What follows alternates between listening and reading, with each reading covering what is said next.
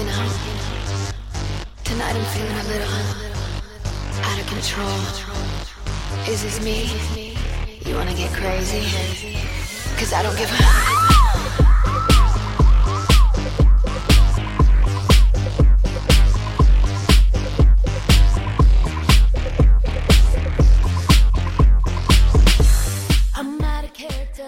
International Gossip Tony here today's topics North South Korea exchange live fare across dispute maritime board. New blood pressure guidelines may take millions of Americans off made. Educational evidence show that what's wrong with men. 10 things to know about Wrigley Field.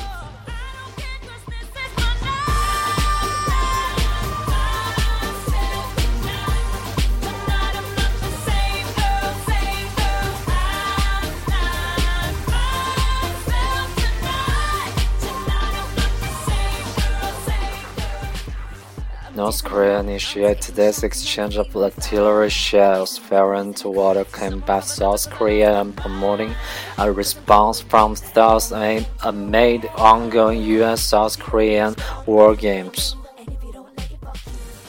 North and South Korea exchanged artillery fire and dispute water Monday morning in an apparent new round of saber rattling by Pyongyang during any U.S.-South Korean military exercises.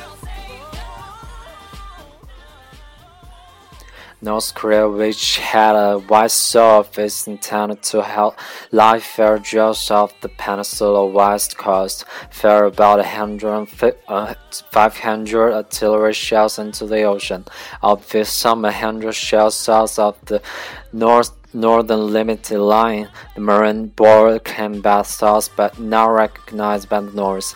In response, South Korea scrambled fighters and fired 300 shells off its own toward claim by the and the re retali uh, retaliation, Reuters reports. China expressed concerns over the exchange of fire. Yonhap News reports and urged both sides to exercise restraint. Daniel Pinkston of the International Crisis Group told Reuters that it's up to two militaries either to recognize or reject their own claim line and exchange the others. It's, this goes back and forth, so this is probably another episode of that. Northern Limited Line dates back to 1953 when United Nations troops occupied parts of the peninsula, but it didn't become a point of contention for North Korea until 1973, according to analysis by the Woodrow Wilson Center.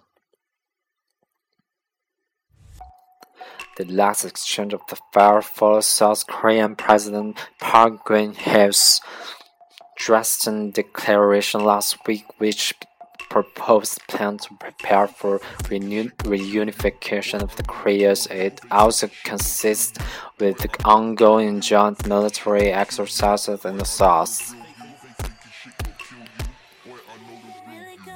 Kim Yong-hyun, a, professor, a professor of North Korea studies at Dongguk University, told Bloomberg, Bloomberg News that North Artillery Barrage was a direct comment on President Park's proposal. North Korea is refusing to be dragged into plans led by the South and is indirectly saying that Park's plan won't be easy to implement, implement he said.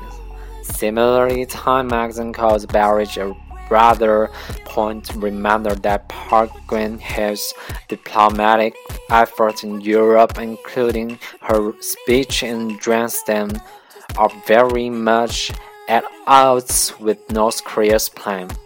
Peaceful reunification is not on their agenda and they do not wish to see things move ahead on, their, on her terms. However, Pang Hong-song, director of the Center of North Korea Studies at the Sejong Institute, had a different take. The stress seemed to have little to do with the Dresden Declaration, he told the Korean Times.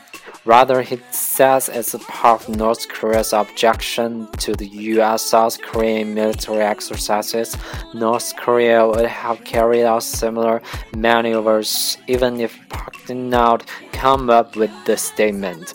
Time adds that, regardless of the particular trigger of the North Korea barrage, goal presumably presumably is to bring the focus back to stealth talks with the US and others. If the past is any guide, we can probably expect North to push ahead with the test, including potentially a fourth nuclear test. They said as much on Sunday, warning the world obliquely that they may have a new form of test in the works.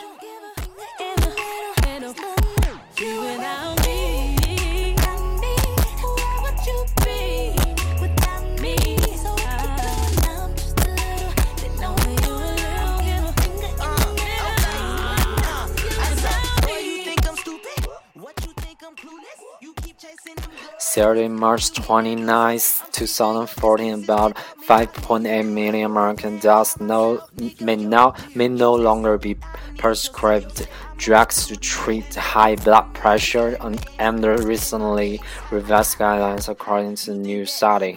In February, the 8th Joint National Committee released controversial guidelines that relaxed blood pressure goals in adults 60 and older from 140-90 to 150-90.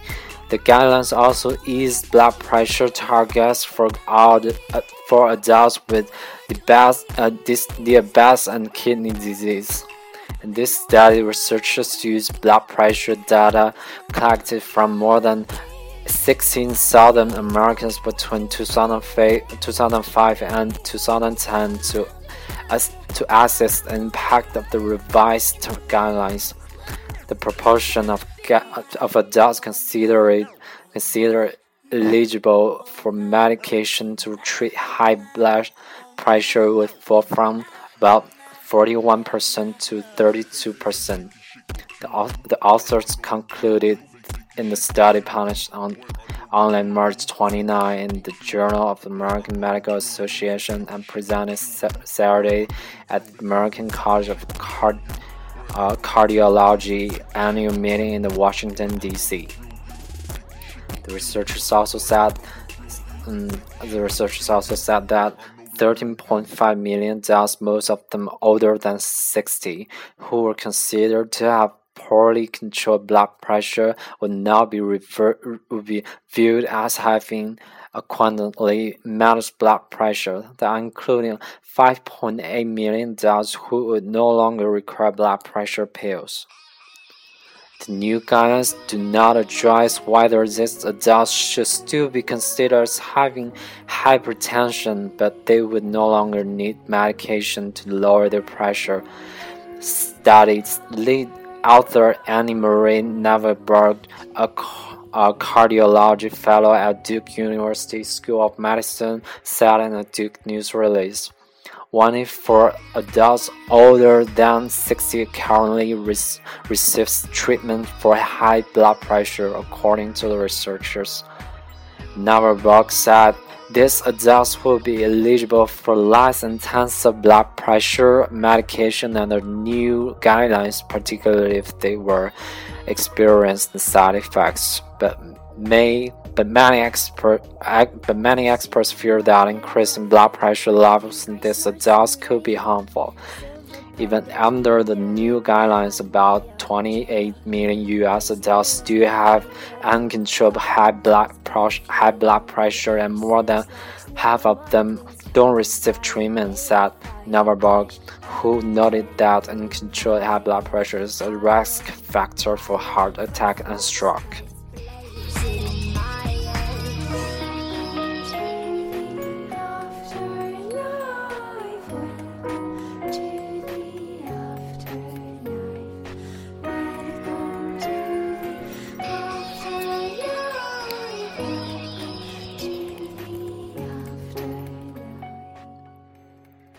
Millennial women doing a nice job of getting their career started. New figures released by the Bureau of Labor Statistics show 32% of women at the age of 27 have a bachelor's degree. Another 38 percent have spent some time in college, including women still in school, bringing the total portion of 27 year old women with college experience to 70 percent.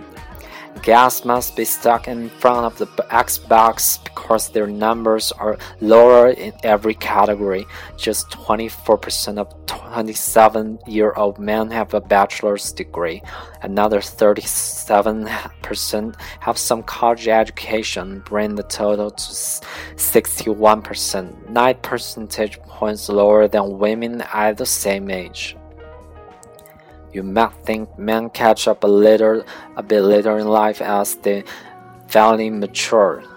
Sorry, no. Women now earn 60% of master's degrees conf conferred by universities and 52% of the doctorate, uh, doctorates.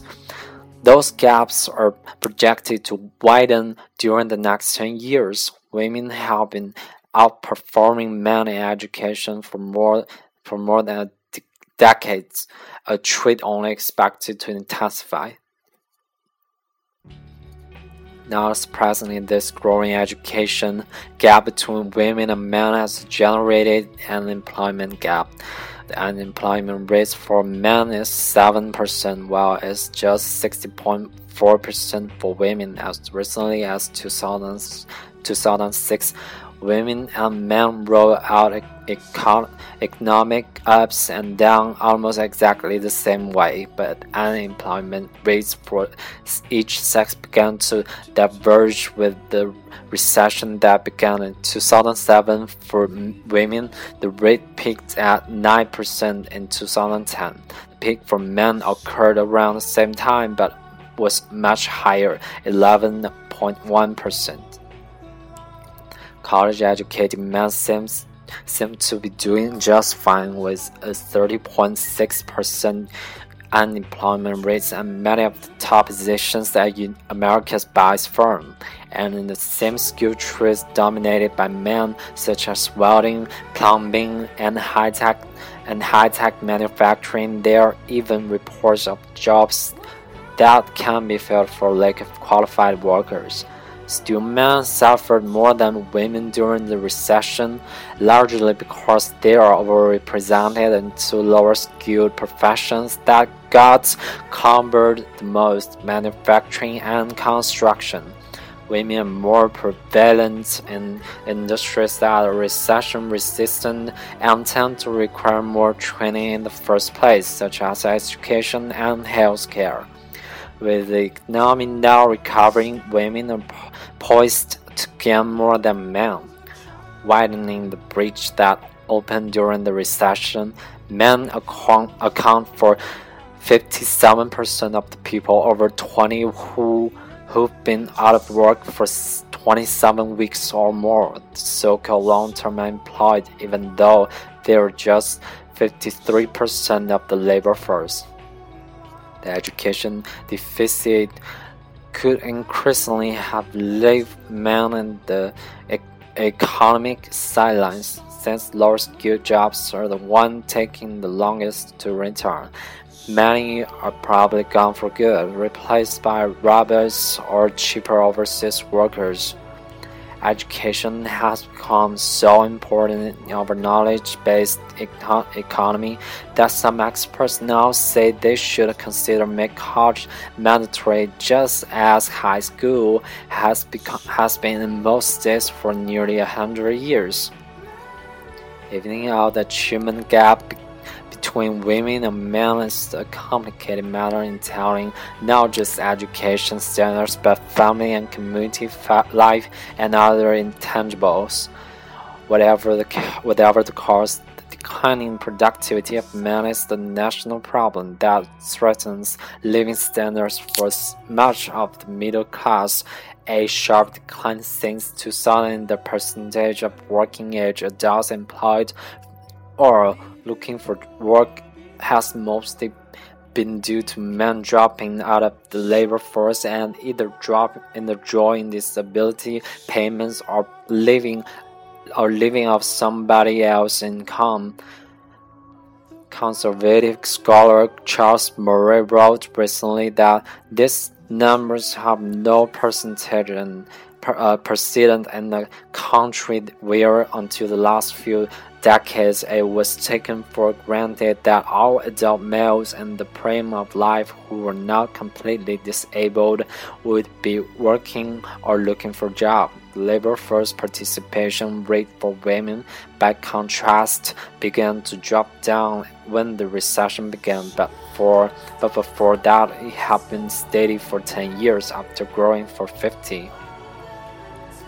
Whether this is a cultural crisis or not, an economy with fewer and less protect, uh, productive male workers will be one that generates less per, pers overall. Men still earn more than women, largely because men who do work don't interrupt their careers for family reasons as often as women do. Many families losing the income provided by a male uh, breadwinner with uh, by a male breadwinner will have less to spend regardless of how they compensate. Meanwhile, with more men at work, at home, or somewhere other than work, women may increasingly call the shots in, in the economy. Maybe they can find new way to com convince men college is worth it.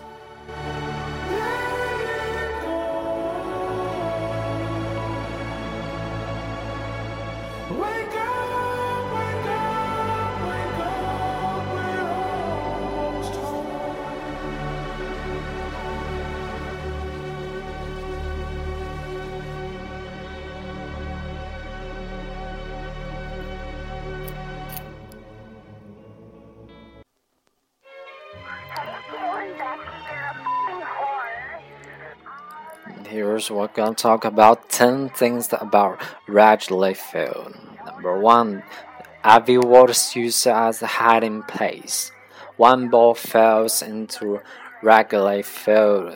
Ivy covered wall and two pop happened a few times over the years. The result, some say, of ball being hit there during boating practice and remaining wait until something an outfielder may be slammed into the wall to dislodge it. But there are also stories that players had balls there in case they needed to find one quickly to throw a runner out, and instead cup, instead cup hangs sour, found in a convenient place to store tobacco patches. Number two, highest scoring game was played there. The Cubs and the Phillies played the highest scoring game in Major League Baseball history. 20, a 26 to 23 fire the Cubs uh, the Cubs won and Wrigley on August 25, 1922. The Phillies only used two pitchers the entire game. Yeah, number three, Gehrigs Homer. Dozen years before Babe Ruth's famed cut, uh, shots teammate Lou, Ga Lou Gehrig hit a, a equally dramatic homer. Uh, Gehrig was 17 when his high school team traveled to Chicago to take on a Chicago team in the bottom of the ninth with two outs and his team down uh, 8 to 8 to 6. Gehrig hits the ball over wall and onto Sheff, uh, Sheffield Avenue to win the game.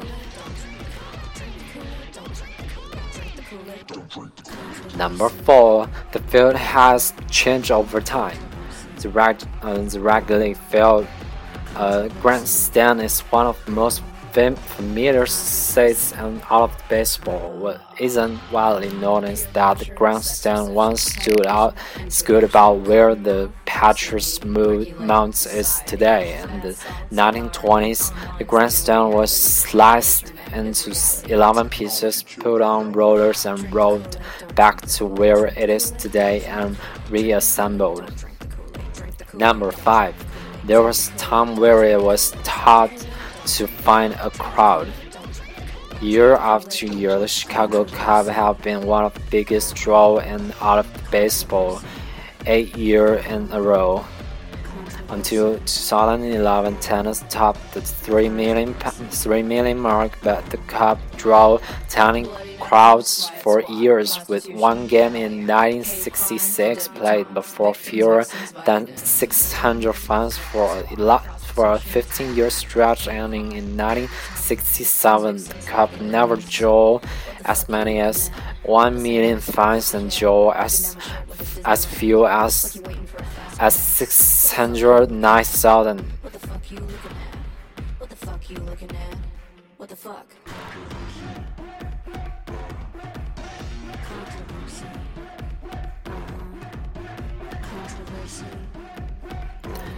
There's number six. A point near first.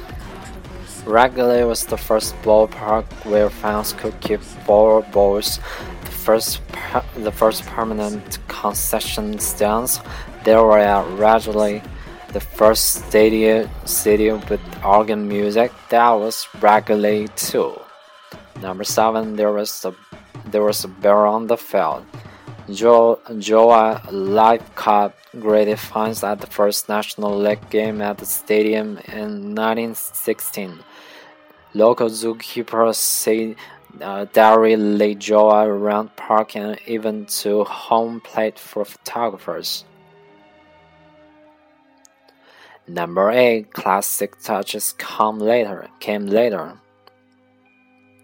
The Finn McQueen scoreboard and Ivy were not organic uh, original parts of the ballpark. The McQueen went up in, 19, in 1934 and was more of the uh, bluish color at the time. The Avi was installed three, year, three years later. Score, uh, the scoreboard originally was a reddish brown with white, black, white clock and was painted its familiar dark green in 1944. Number 9 is not just for baseball. Wrigley Field has hosted everything from boxing uh, to soccer to pro wrestling to the circus to the uh, rodeo to the concerts to a Chicago Blackhawks game. But most usual event, most unusual event, ski ski jumping on black-to-black weekends in January 1944.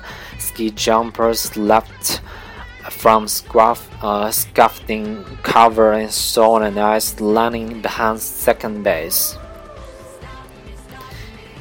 Number 10. No one has hit the scoreboard. About that famed scoreboard, no one hit it. Actually, no one's hit it with the bat, uh, batted ball, but Sam Snead did with the golf ball teeing up from home plate, he dropped one of the scoreboard and sent one over it before the 1951 opener against the Reds. This is all for today. See you tomorrow. Good night.